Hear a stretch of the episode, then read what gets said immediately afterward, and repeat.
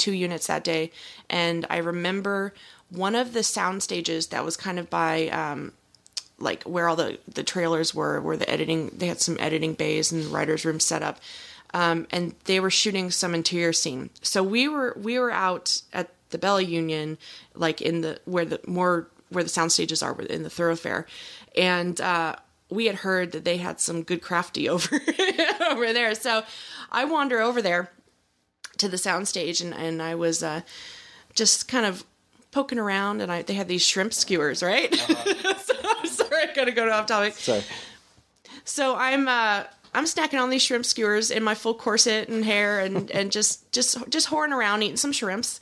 And um David was there and anytime I'd, I'd seen David on set, I you know he's usually doing his thing where he's he's either directing or he's pacing around, heavy in thought, and then coming up with suggestions. So if he's if you're you know if he's around, he's usually either doing his thing or he's kind of silent and just like with his head down pacing around in thought. It's very interesting to see.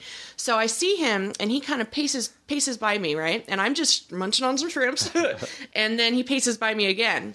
And so i turn and He's say, "Oh." sizing you up. he's sizing me up. And i say oh hi, hi david. How are you? And he's like he kind of like oh yeah okay yeah good, good. nice nice to see you you know or something like that. And uh basically I think within two or three days, I get a call from the second AD, and they said like, "Oh, Da David has put together a scene for you that he had you in mind for, and we'd love for you to do it."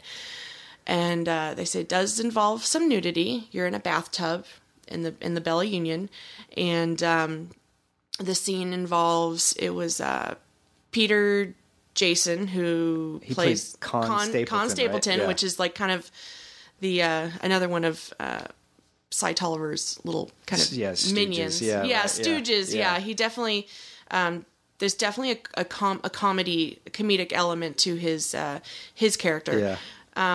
and then of course, uh, Cy Tolliver, Power, Powers Boothe. So, you know, I think I don't know if they sent me the script or, or not. I don't remember exactly, but I know that I did actually have to show up at Melody Ranch um, for a bathtub fitting What? six like authentic like old fashioned bathtubs. And so I would sit in one and then they'd look at me and then I'd get up and I'd sit in the other. and then they look at me again. So I literally had a bathtub fitting.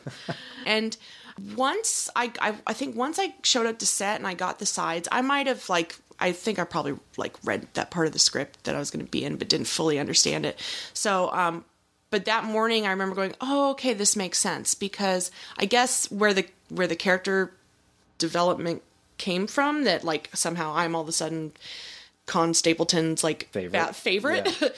um, within within that season, um, the theater troupe comes into Yes. town. Oh, right, right. So she's Yes. she's a busty, sensuous blonde. Yes. So I think what had happened is that um, Con Stapleton had had a little fling with her. That's right. so he becomes sex obsessed, and and not This only reminds me of the time I went to the Air Supply concert. remember?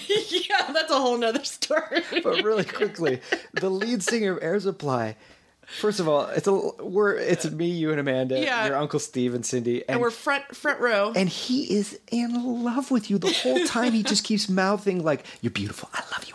I love you. You're beautiful." Really quickly, just in a sentence or two, finish the story. Yeah, he, well, he made the he made the he made every uh, the crowds of women that were busted these middle aged women, right? Yeah. are all up towards the stage, just want to touch him, and he literally makes them part. Yeah. and beckons me Yes. to come up to Yes. the stage so he can rub my hands sensuously.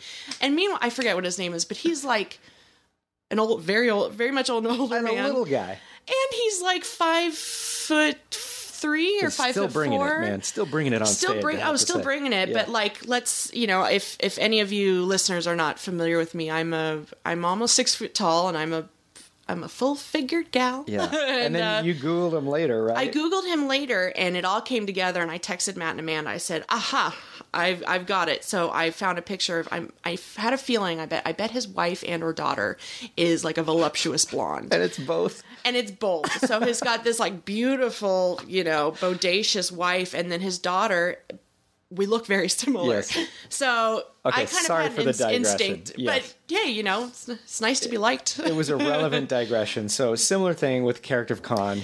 Uh, so the day we filmed the scene, um, you know, I was in the trailer and Janie comes in and she's like, "Here's your wardrobe today." Whereas I'm used to like 12 to 13 piece yeah. layers of frills and fancy. Um, there was three pairs of nude underwear. Oh my god.